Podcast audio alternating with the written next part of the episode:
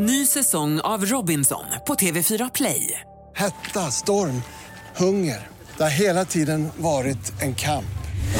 Nu är det blod och tårar. Fan, händer just det. Detta är inte okej. Robinson 2024, nu fucking kör vi. Streama söndag på TV4 Play.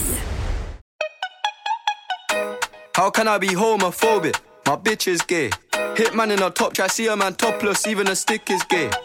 Hugging my brothers and say that I love them, but I don't swing that way. The man them celebrate Eid, the trap still running on Christmas day. Hej gumman, jag börjar pang på rödbetan bara. Hej gumman. Alltså jag vaknade i natt av att, heter det typ solar plexus? Heter det det här i mitten där uppe? Ja, precis. Hade så ont där. Va? Kan man alltså ha ont där? Alltså så ont, ja men tydligen. Jo vet du, jag tänker ångest, panikångest. Då kan man få ont där typ. Kan det ha varit det? Alltså jag har haft panikångest innan, det är inte samma känsla. För jag har haft panikångest i olika former. Och ibland så fick jag som att någon slog mig i bröstet liksom. Alltså jag såhär typ. Ja, för det är ju lite tryck. Alltså det är ju lite så tryck. Men det som säger emot det är att jag också har lite så här. Det känns lite surt i halsen. Ja. Alltså förstår du vad jag menar? Ja, i vilket fall som helst. Så att, jag väckte Manny och han gick ner och så här värmde en kudde åt mig. La den på magen. Käkade lite probiotics och Rennie typ. Alltså, ska vi slå ett slag för Rennie? Vad fan är det? Rennie är? Är det någon godis? Nej, men alltså. När livet snurrar fortare än vanligt. När magen inte hänger med. När det svider och suger. När halsen bränner. Då är det bra att ha Rennie till hands. Nej men alltså det är det bästa mot halsbränna. Alltså vi är så gammal podd. Alltså den här podden är så gammal nu. Oh my god, kärringpodden. Alltså, här kommer tips mot halsbränna i dagens avsnitt. What's your story? What's your sign? It's like we're twin flames in a different life. Deep connection lights a spark. It's like you know me in the depths of my heart. We come alive. Men jag var ju då som sagt hos läkaren. Okay. För att ta prover, för att tanken är att jag ska göra transfer nästa vecka. Och så gjorde de ultraljud. Och då sa de att jag har lite mucus.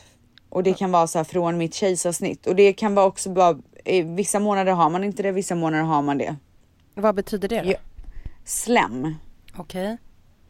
Och de gör inte en transfer om det är slem i livmodern. Så jag bara okej, så vad händer nu? De bara, nej men nu ska du börja med progesterone. Då är det alltså sprutorna. Och sen så måste du komma hit dagen innan det är dags för din transfer och göra ett ultraljud för att se om det har försvunnit eller inte. Om det inte har försvunnit så kan du inte göra det. Åh nej. Alltså. Nej. Gud, jag tycker synd om dig. Ja, nej men så att. Och jag bara, men är det inte bättre då att vi bara så här pausar allting? Och kollar innan jag liksom börjar med sprutorna och allt det här. De bara, nej men våra rekommendation är att fortsätta. För att progesteron kan göra så att det försvinner. Sprutorna. Och typ så här, du har kommit så här långt. Vi tycker att du ska fortsätta. Så ja, jag får väl gå på deras rekommendation då. Men, så jag tog första sprutan idag. Alltså för typ en halvtimme sedan.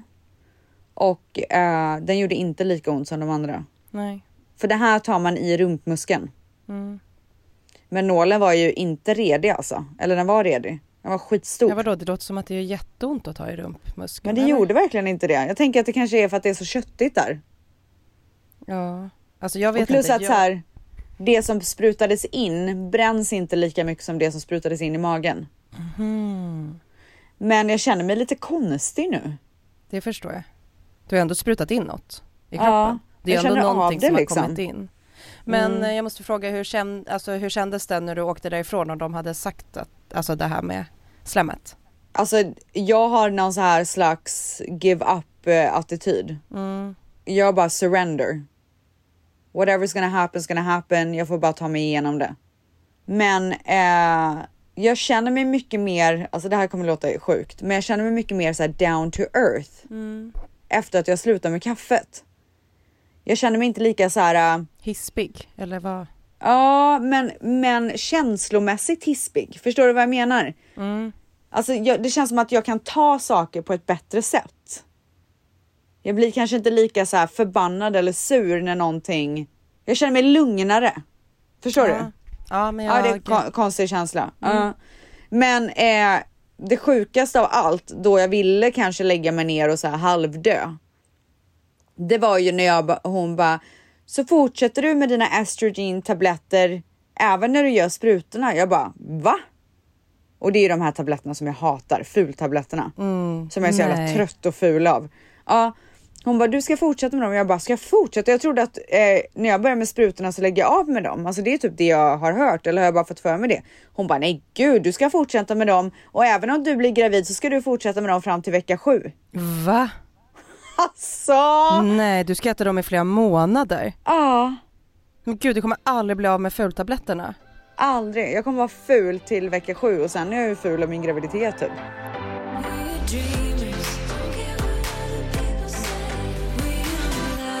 Ny säsong av Robinson på TV4 Play.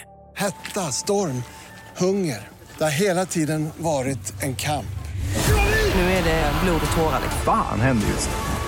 Det är detta inte okej. Robinson 2024, nu fucking kör vi. Streama söndag på TV4 Play. Ett poddtips från Podplay. I podden Något Kajko garanterar röskötarna Brutti och jag Davva dig en stor doskratt. Där följer jag Pladask för köttätandet igen. Man är lite som en jävla vampyr. Man har fått lite blodsmak och då måste man ha mer. Udda spaningar, fängslande anekdoter och en och annan arg rant. Jag måste ha mitt kaffe på morgonen för annars är jag ingen trevlig människa. Då är du ingen trevlig människa, punkt. Något Kaiko, hör du på Podplay. Därför är gardinerna. Oavsett vad som händer när du ser tillbaka på den här tiden i ditt liv, så tror jag att du kommer vara så stolt och glad över hur du kände och hanterade olika typer av situationer typ. Ja, men jag ville också att så här, tänk om det nu blir ett barn av det här. Då vill jag ju att vägen till mitt barn ska kännas positiv. Jag vill inte tänka tillbaka på hur, åh gud, jag tänkte säga hon blev till. Nej men gud, det var det som föll sig naturligt. Oh my god, universe, det är en tjej. Oh my god, ja det är en tjej. Ja. Nej, men jo, jag vill inte, okay, jag vill inte tänka tillbaka på hur hon blev till med, så här, med negativitet eller ångest. Utan jag vill försöka att det här ska vara en spännande upplevelse. Ja, men jag när jag pratade med, de ringde mig för att jag gjorde lite så här tester och sånt, så blodprov, så ringde de mig och berättade svaren. Och då sa hon bara, ja, och sen så gick hon igenom transfern ifall jag ska göra det nästa vecka, bla bla. Och sen hon bara, vet du kön? Vill du veta? Alltså jag bara, nej. Säger det inte. Hon bara, vet du könen på den 4? Jag bara, 4? Det är bara 2. Det var ju 2. Hon bara, nej men det är 2 normala och 2 abnormal. Ja. Jag bara, men vad händer om inget av de 2 normala skulle fästa? Och då sa hon, det kan vi diskutera då typ. Alltså det är svårt att hänga med i det här för att man är en rookie. Alltså jag måste säga att jag tycker att det jag fattar ingenting. Men jag tycker att det är så bra att du typ pratar om hela din resa i den här podden. För att jag till exempel lite kompisar som går igenom IVF nu som lyssnar på podden. Just är det sant? För alltså shout out! Och jag tror att det är fler som gör det så här, just för att man går igenom någonting och det är någon som går igenom det också och pratar om det. Men sen också att det kanske är folk som försöker bli gravida som inte har tagit sig, det har inte gått till IVF än, men man kanske går i de banorna eller tänker att det är nästa steg, och på sånt här sätt så får man ju ändå lära sig. Men vet du vad jag tycker har varit det svåraste i processen, förutom så här känslomässigt obviously, det är att det är så jäkla mycket ansvar, eget ansvar. Du har ingen som ringer och säger så här, okej, kom ihåg nu att du ska ta de här tabletterna då, bla bla, utan det är så mycket som man måste hålla koll på själv som är avgörande. Det är det jag tycker läskigt. Är så jävla läskigt. Det är så läskigt att tänka sig, jag måste komma ihåg det här, annars blir det ingenting. Kört. Ja. Ja. Och det är upp till mig att komma ihåg det.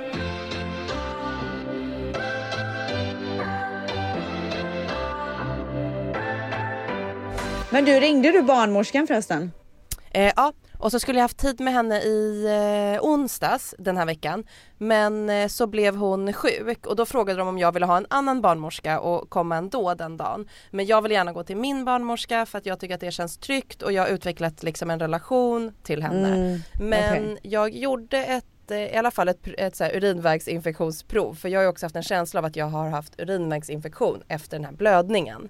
Okay. Så det var liksom också så här, jag har haft två grejer jag har nojat över. Det har varit den här blödningen och att jag ska ha fått urinvägsinfektion, och det kan ju så här, typ så här, vandra upp till njurarna, alltså blir det liksom illa. Så att det har varit så här, jag bara tänk om jag har det typ, för att det är så här svidigt typ. Oj. Ja, så jag typ ringde och bara, men nu tar jag bara tag i det. Så jag gick med mitt morgonkiss till jag såg det, du var så gosig när du la upp en bild där. Så glad över ditt kiss. Det var jag inte med morgonkisset. Och så kom jag, hon i repan bara, ja hej, har du en tid bokad? Jag bara, nej, jag har mitt kiss typ. Hon bara, ja just det, det är du som kommer med kisset, ja. Och så kom jag med en liten så här pipmugg, så här Dantes gamla pipmugg som han hade när han var bebis. För jag bara, vad ska jag frakta mitt kiss i liksom?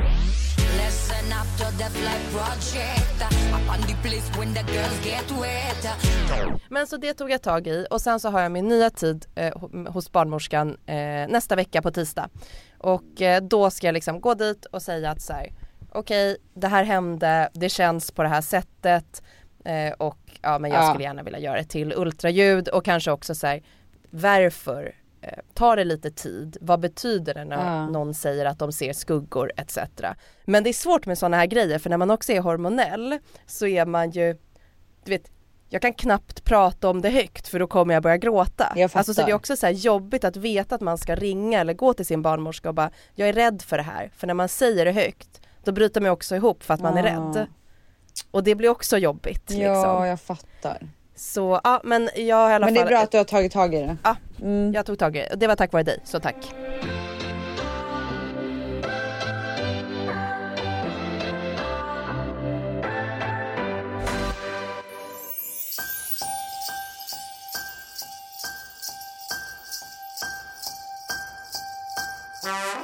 Förutom det så har ju julen flyttat in här. Och då pratar jag inte om julgranar, utan jag pratar om Dions The Elf, Cat Ice Cream. Jag såg det. Men alltså okej, nu hoppar jag in och avbryter här. Men ska vi bara berätta om vad vi ska prata om i nästa avsnitt, eller? Ja! Mm. Oh my god. Du får köra presentationen. Ja, nästa avsnitt så kommer vi att ha... Vi kommer att ha det stora julavsnittet, där jag kommer att intervjua dig, julprinsessan, om allt som rör julen. Det kommer vara quiz, det kommer vara julminnen. Alltså det kommer vara jul, strålande jul. Ja, otroligt. Och vi kommer också fråga er om era finaste jultraditioner. Så att det kommer jag lägga upp som en liten quiz. Nej, jag ska inte göra en quiz. Nej, det är jag som ska göra en quiz. Ja, jag vet. Jag tog din idé typ. Men du, ska vi också fråga dem om... julklappstips. Så bra. Eller hur? För nu är det ju god tid att köpa julklappar om man vill hinna till julen, tänker jag. Men det återkommer vi med. Så ni behöver inte DMa än, utan vi säger till när det är dags. Eller jag säger till när det är dags. Ja. Och, men tillbaka till mig. Ja, och min jul. Tillbaka till dig och din elf. Ja. Så att Dion, för det här är 3:e året som The Elf kommer. Och då pratar jag alltså om Elf on the shelf. On a shelf. Ja. Och första året när han kom så fick ju Dion döpa honom, och då valde han att döpa honom till Cat Ice Cream. Så det är ju då hans namn nu. Han kommer alltid 1 december, och då gör han bus varje dag. Så i morse så hade han rullat ner, han hade lagt toapapper över trappan, och så hade han ätit pepparkakor och gjort någon så här speciell mjölk som var typ rosa röd som han skulle äta med sin cereal. Ja, men lite så här roliga grejer typ. Men varför gör du så många på en och samma dag? Du ska ju klara dig i 24 dagar. Nej, alltså det där var min mamma. Det var inte jag som gjorde. För jag bara, va? Du måste ju komma på saker varje dag. Nej, men hon gick all in. Men alltså nu hon är så ruttad, för hon har liksom gjort det här ett tag nu. Nej, men gud. Ja. Så man behöver inte vara orolig. Och sen så fick Dion, ja verkligen. Och sen så fick Dion öppna sin julkalender som jag har gjort till honom, där han får öppna ett paket varje dag. Så i första luckan så låg, alltså han blev så jävla glad. Han typ tuffade till sig lite när han såg hans present. Och det var baskettatueringar. Nej. Så det var alltså tatueringar på alla möjliga basketspelare, alla lag, skitcoolt. Och jag är så jävla nöjd att jag hittade det. Så vi börjar starkt liksom. Ja, men han var så peppad. Alltså jag kan ju tycka att Dante får väldigt mycket saker. Han har ju mor- och farföräldrar som alltså ger honom saker jämt helt enkelt. Så det är liksom om han någon gång i förbifarten säger att han tycker om någonting, då får han det nästa gång han träffar dem typ. Och det är jättefint, men han blir ju liksom superbortskämd av dem. Så jag jobbar ju lite mer med att man kan vilja ha något och vänta tills man får det eller så här. Det där är min struggle hela tiden. Man är ju den som köper allt och jag är så här, han måste förtjäna sina grejer. Precis, alltså typ ibland kan det ju vara bra att typ längta efter något. Alltså typ nu när julen närmar sig så var han och jag i leksaksaffären för vi skulle köpa doppresenter och då så säger han typ så här, kan jag få den här bilen? Och då säger jag liksom att nu är det snart jul, men det du kan göra det är att du kan önska dig av tomten. Okej, men kan du skriva till tomten att jag önskar den här? Ja, men det kan jag göra. Så att han fattade ju ändå grejen. Så han bara, kan du ta en bild också så tomten vet exakt? Jag bara, ja men jo det kan jag göra liksom. Men då var jag ju nöjd att så här, han tjafsade inte utan han gick därifrån. Och liksom det blev bra. Inte så här, jag vill ha den nu och helt hysterisk. Men sen så är jag också gravid och lite lat så jag orkade inte ta tag i något. Så jag kände att nej men ingen julklappskalender. Men istället har vi Friends har en snäll kalender med Alfons Åberg. Så varje dag öppnar man en liten lucka. Alltså det här är faktiskt jäkligt mysigt. Varje dag öppnar man en lucka och så står det någon, antingen någonting snällt man kan göra för någon annan idag eller att man ska prata om någonting eller, alltså det är så här väldigt gulligt så att Dante ville öppna 2 idag så han fick det. Och då var den ena var typ så här, det är snällt att säga hej till folk. Säg hej till dem du ser på gatan idag. Så när vi gick till förskolan så sa han hej till alla han gick förbi. Och det tyckte jag var så här, så mysig grej. Och sen var nästa var ibland är man taskig fastän man inte vill. Och då är det viktigt att man säger förlåt och inte är taskig igen. När var du taskig senast? Och då berättade Dante om en gång han hade varit taskig på förskolan. Men gud, vad var det för gång då? Jag blev så chockad att han, för det var ju då en frågeställning så här, när var du taskig senast? Han bara, ja det var på föris på vilan. Jag bara, aha, okej. Han är ju så liten. Han bara öppnade upp sig direkt. Ja, så jag bara, aha, vad gjorde du då? Han bara, ja då skrek jag till en kompis, vakna, vakna! Alltså jag kan säga, fortsätt med den här snällkalendern i år för jag tror inte att det kommer funka nästa år.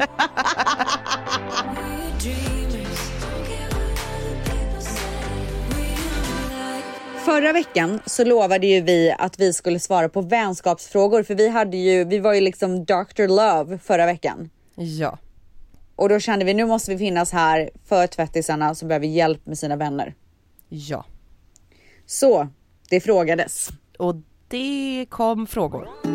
You say you love me, I say you crazy. We're nothing more than friends.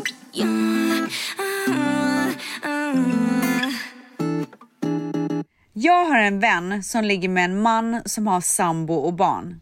Jag försöker få henne att förstå att hon är problemet. Men hon menar att det bara är han som är problemet och inte hon. Hon tar inte ansvar för sin del. Hon är i en livskris och hon behöver uppmärksamhet. Men det brinner i mig att en vän som jag menar har goda mänskliga värderingar gör detta. Det värsta är att hon dömer andra som har varit med upptagna män. Hur ska man prata med henne? Jag tror att det är ett viktigt ämne att ta upp. Varför vi tjejer inte har mer respekt för varandra. Jag skäms. Bra fråga. Jag tror att det är många som har det här.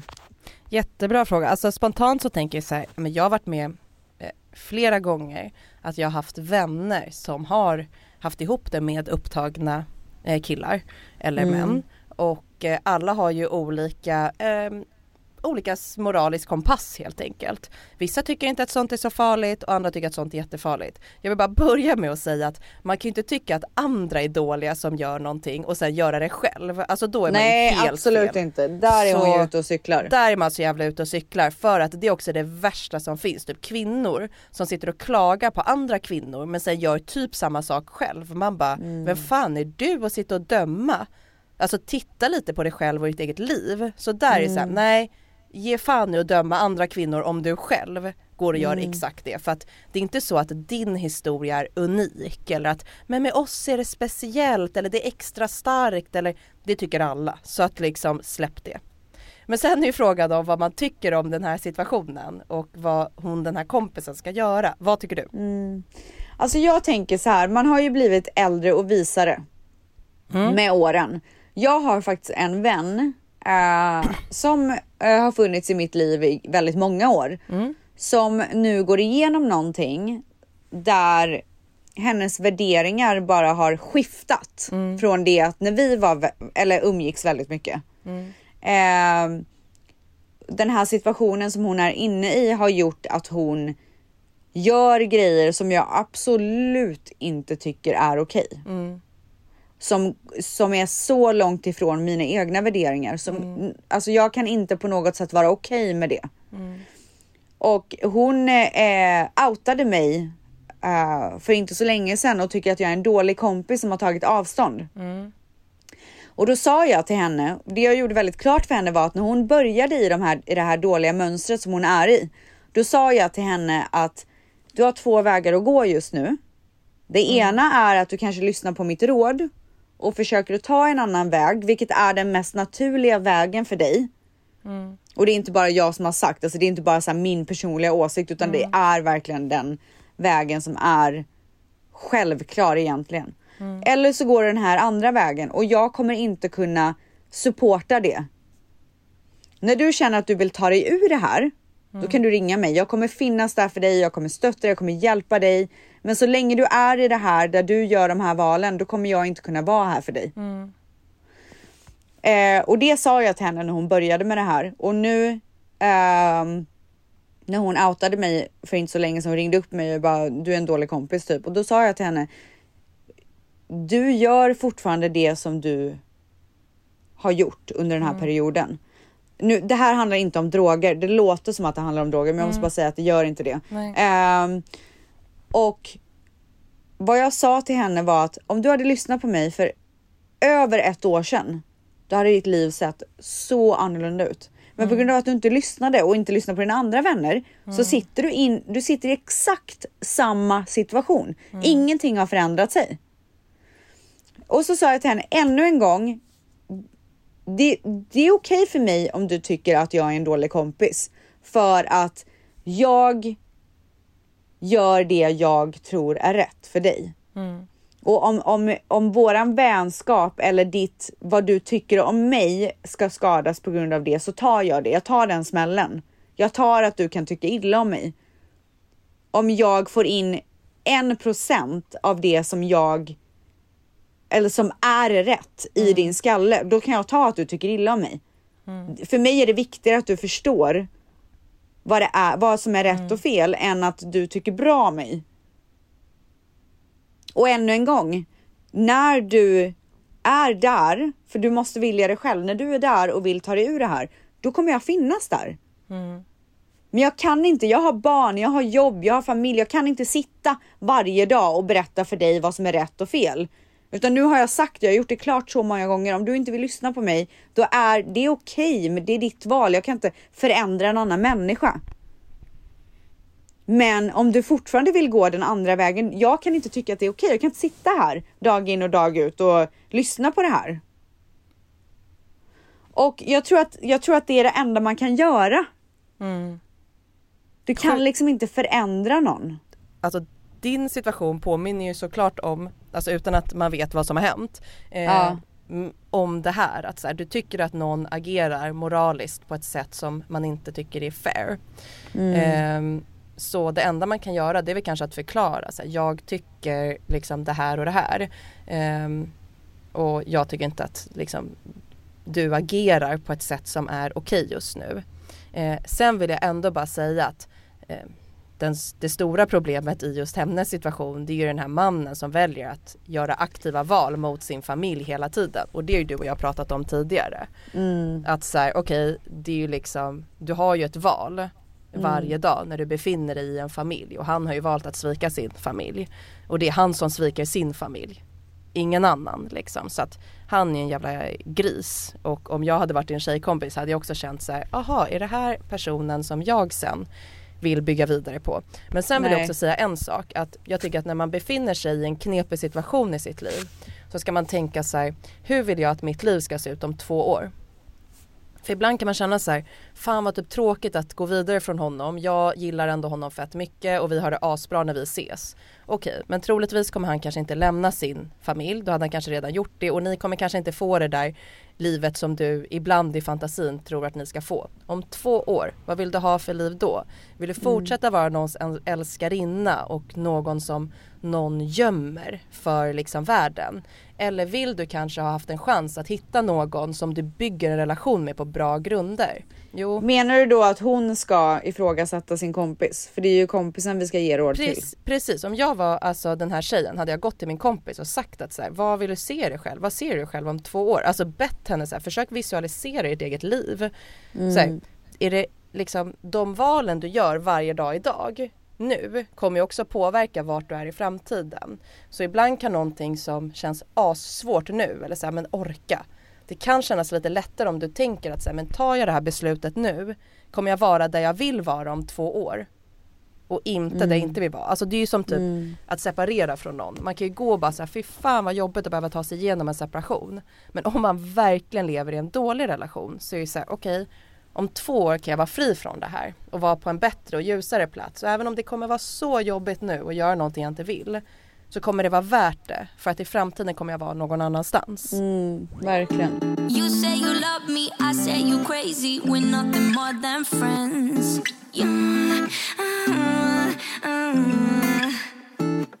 Jag och mina 3 tjejkompisar är alla i 25-årsåldern. Vi har alltid hängt väldigt nära och umgåtts väldigt intensivt. Men nu har vi kommit in i en period i våra liv där vi är upptagna med våra egna liv och allt vad det innebär med att behöva prioritera jobb, hobbys, familj, relationer, resor och så vidare. När vi ska ses så är det alltid någon som måste avboka eller bokar om och det är sällan vi klarar av att ses alla 4. Nu har det varit så här ganska länge och jag börjar bli orolig för att vi kommer dra isär. Ska det vara så här? Inte alla vänskapsrelationer menade att hålla. Hur länge ska man kämpa för att få ihop umgänget? Alltså där kan jag säga direkt, alltså, glöm det här med att ni 4 ska ses varenda gång. Då kommer ni absolut aldrig hålla. Alltså folk har ju sina egna liv. Och jag tycker att jag gör det så himla bra med mina vänner här. Vi är en liten grupp liksom, tjejkompisar. Och då är det bara så här, man skickar ut ett sms. Hej, är det någon som vill gå på lunch idag? Och så svarar de som kan och så gör man det. Och nästa gång, hej, är det någon som vill käka middag på fredag? Och så svarar man och så går de som kan. Och det är så man får göra, annars kommer man aldrig kunna ses. Så jävla bra sagt, jag håller med exakt så. För att det man ska komma ihåg, det är att i 25-årsåldern när man har börjat kanske så här, kicka igång någon sorts karriär, någon kanske börjar liksom hamna i någon relation och bli sambos, flyttar ihop. Alltså man rör på sig från det här ungdomslivet där man typ ses jämt, man är hos varandra jämt, man sover med varandra jämt, man är ute tillsammans jämt. Alltså fram till den åldern sitter man ju lite ihop som vänner. Och sen kommer man in i någonting nytt där man försöker bygga egna liv på ett annat sätt. Men i framtiden så kommer det bli ännu svårare, för sen kommer det deras barn, giftermål, husprojekt, ännu mer seniora jobbtjänster. Alltså det kommer bara bli svårare och svårare. Så som du säger, det man måste göra är att kanske hitta en mer lättsam inställning till relationen. Att det måste inte vara på liv och död. Vi måste inte ses på exakt samma sätt som det alltid har varit.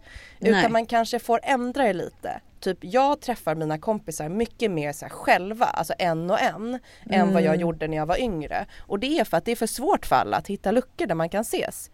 Ibland skickar ju någon ut så här, tja, hade varit så jävla mysigt med en tjejmiddag, vad sägs om något av de här 3 datumerna. Men ingen kan, det är aldrig någonsin att alla kan. Nej, och då slutar det med att man bara fuck it, okej vi ses liksom, Petra du får vara med någon annan jävla gång, men vi tar den här på lördag. Ja, och sen så kan man ju kanske satsa, precis, kanske man kan satsa på födelsedagar att alla är tillsammans då, för då blir det ju lite mer speciellt och man försöker väl komma liksom. You say you love me, I say you crazy, we're nothing more than friends. Ett poddtips från Podplay. I Fallen jag aldrig glömmer djupdyker Hasse Aro i arbetet bakom några av Sveriges mest uppseendeväckande brottsutredningar. Går vi in med hemlig telefonavlyssning och då upplever vi att vi får en total förändring av hans beteende. Vad är det som händer nu? Vem är det som läcker? Och så säger han att jag är kriminell, jag har varit kriminell i hela mitt liv. Men att mörda ett barn, där går min gräns. Nya säsongen av Fallen jag aldrig glömmer på Podplay.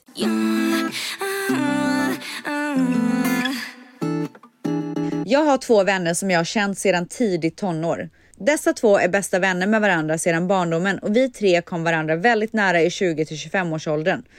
Några år därefter kände jag att det sakta började ta avstånd. Nu är jag 30. Jag var väldigt strikt när pandemin var som värst, träffade bara mitt hushåll. Jag blev inte medbjuden på saker för jag satt ju ändå hemma. En inbjudan ska man ändå ge tycker jag, bara för att visa att man bryr sig, eller? Jag kände mig glömd. När pandemin lättade och jag sedan föreslagit att vi ska ses har det tagit månader och det har varit många bortförklaringar däremellan. Jag upplever att de inte är genuint intresserade av mitt liv längre. Jag känner mig såklart jätteledsen över detta och jag vet knappt om de reflekterar över att jag börjar försvinna ur deras liv. Men jag vill inte vara tjatig eller på heller. Jag har många andra fantastiska vänner så jag står verkligen inte ensam på denna jord. Men jag saknar dessa två så det gör ont. Tack för en magisk podd. Love you. Jag vet verkligen hur det här känns. Jag har varit med om det själv en gång.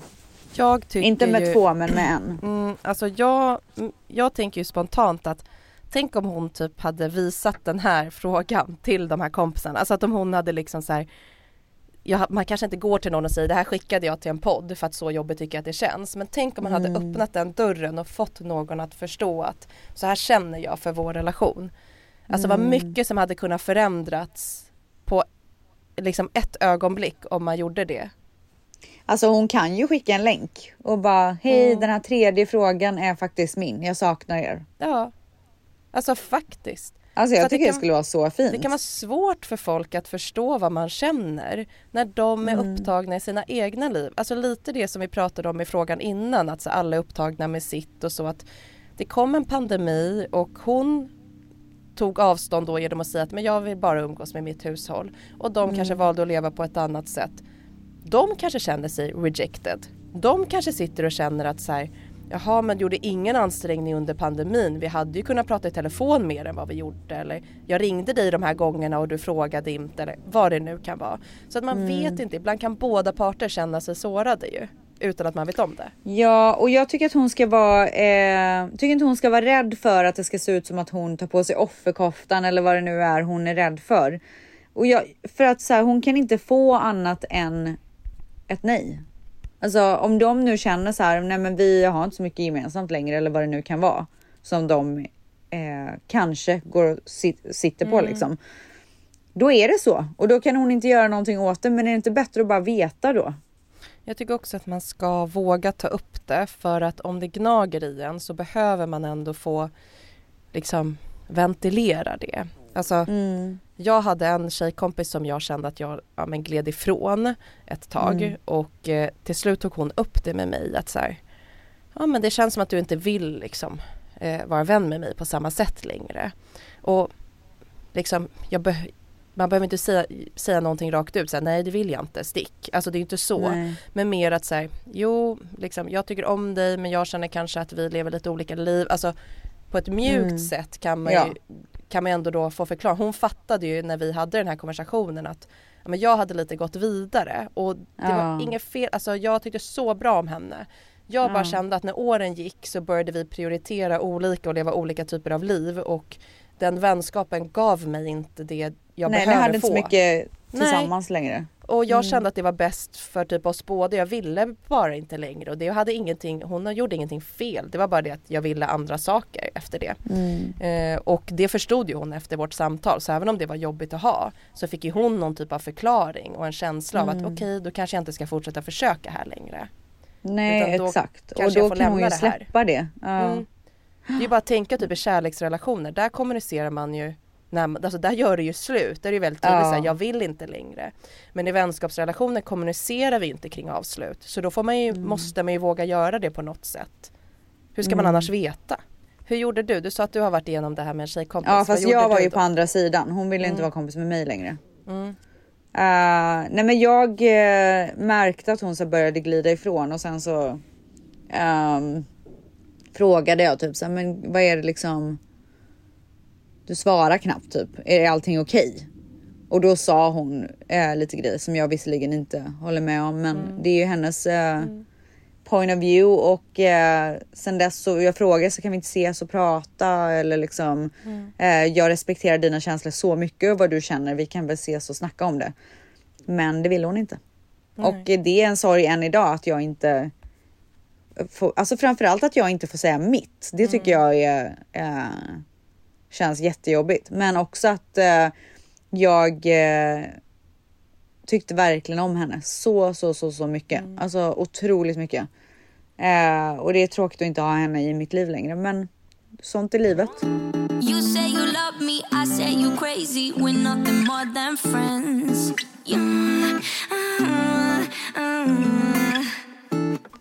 Jag behöver hjälp. Jag är en 28-årig tjej. Min bästa kompis är i ungefär samma ålder. Han är 2 år äldre. Det är en han alltså. Vi lärde känna varandra när vi pluggade tillsammans och har varit typ oskiljaktiga. Nu har han börjat dejta en tjej som till en början verkade vara jättesnäll och vettig, men jag har märkt att hon är rätt svartsjuk. Och det visar sig genom att hon blir mer och mer kort när vi har behövt umgås med varandra. Jag märker också att min killkompis drar sig ifrån mig lite och jag vet ju att det är på grund av hennes svartsjuka.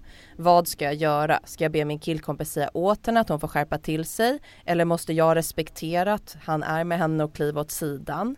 Vilket jag i och för sig kan tycka är lite orimligt eftersom att vi har varit kompisar i sjukt många år och de har bara dejtat ett par månader. Vem har förtur över vem liksom? Jo, nästan.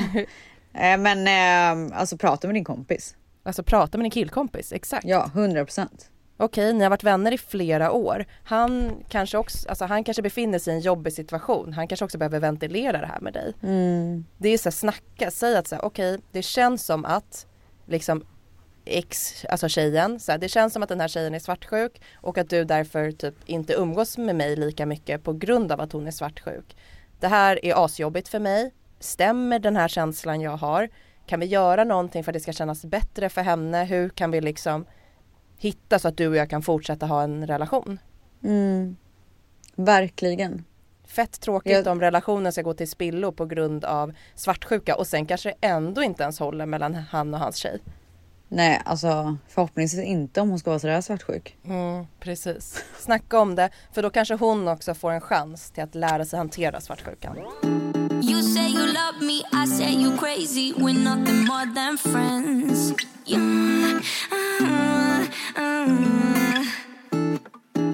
Jag kör en sista vänskapsfråga. Alltså det är många, det är väldigt intressant. Okej. Bästa Mickis och Ställs. Det är vi, gumman. Jag är en tjej som känner mig rätt utanför i min vänskapsgrupp. Jag har lärt känna alla senaste tiden, men några av de andra har varit nära i många år. Så jag har ju full förståelse för att vissa av dem har utvecklat en närmare och mer intim vänskap. Men det är ändå ingen rolig känsla att känna sig lite utanför när vi hänger. De gör säkert ingenting medvetet för att få mig att känna mig utanför, men jag känner mig ändå det. Är det jag som övertänker och hur ska jag hitta min naturliga plats i gruppen? Har ni tips på hur jag kan göra för att på ett mer naturligt och bättre sätt komma in i den här gruppen och för att få dem att gilla mig mer? Först och främst så vill jag säga att det känns som att hon har inte skrivit någonting om ålder eller situation. Det känns för mig som att det här är en liten yngre tjej. Och att det kanske har att göra med typ att man går i skolan eller har flyttat till en ny stad eller börjat umgås med, du vet, en tjejkompis, kompisgäng typ. Jag försöker föreställa mig situationen. Ja, det är något sånt jag tänker. Vad tänker du för situation? Nej, jag tänker kanske inte superung. Jag vet inte. För jag tycker hon jag vet inte, det kändes bara så. Alltså hon formulerade sina känslor så bra. Ja. Men det kan man ju göra när man är ung också, såklart. Det kan ju vara jag när jag var 19 liksom. Snälla ja, poeten. Alltså verkligen. Ja. Rödvins Paris rödvinsgumman satt där och skrev något smart. Alltså. Nej men ja. Alltså jag vet direkt vad hon ska göra. Okej, aha, oj. Ja, jag känner mig jätteförvirrad. Vad tycker du? Jag vet. Så här. Hon ska lära känna dem en och en. Hon ska bilda sina egna relationer. Alltså, det här tar mig tillbaka till Viskafors fritidsgård. Där är du. När jag körde ett social experiment. Mags, sätt på en låt från Viskafors-tiden.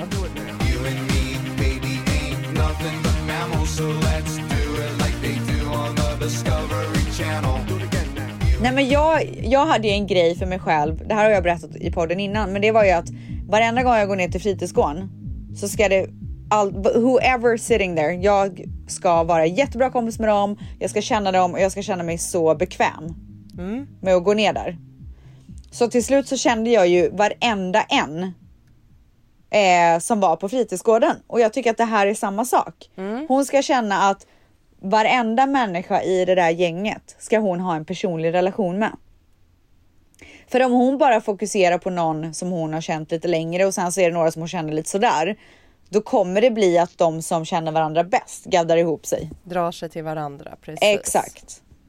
Men om hon bildar egna relationer med de här tjejerna, då kommer det vara, hon kommer komma in på ett helt annat sätt. Sjukt bra. Det här var faktiskt ett jättebra tips, för att när du utvecklar relationer en och en, då blir det mer naturligt när ni umgås i grupp att så här, men jag har min relation med Sofia, jag har min relation med Julia och jag har min relation med Frida.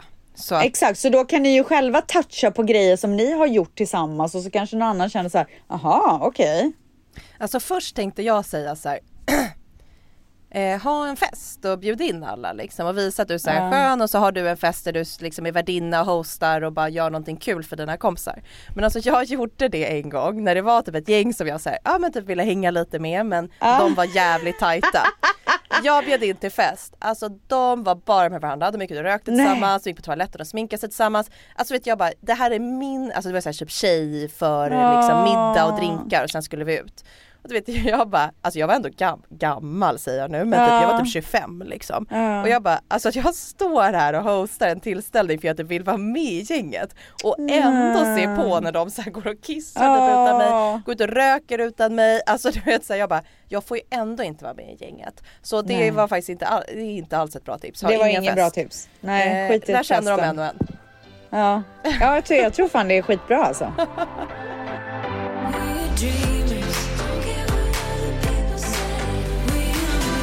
Tvättisar, om ni gillar det här så kan ni bara kommentera eller skicka ett DM till oss eller höra av er till oss, så att vi vet lite vad ni tycker om, så vi kan ge er det. Ja, exakt, verkligen. Och sen så i tvättisgruppen på Facebook så kan ni väl också ge lite råd till de här tjejerna, för våra råd kanske inte är bäst. Ni kanske har ännu bättre råd. Gud, så vi ses där helt enkelt. Okej, puss, love you girls. Puss!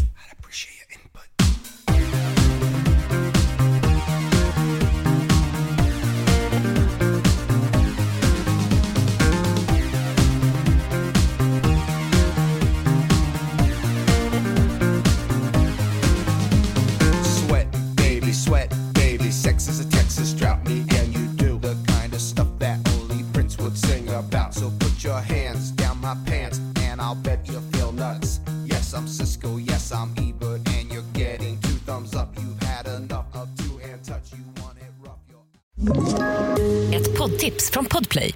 I podden Något Kajko garanterar röskötarna Brutti och jag Davva dig en stor doskratt. Där följer jag Pladask för köttätandet igen. Man är lite som en jävla vampyr. Man har fått lite blodsmak och då måste man ha mer. Udda spaningar, fängslande anekdoter och en och annan arg rant. Jag måste ha mitt kaffe på morgonen, för annars är jag ingen trevlig människa. Då är du ingen trevlig människa, punkt. Något Kaiko, hör du på Podplay. Därför är gardinerna.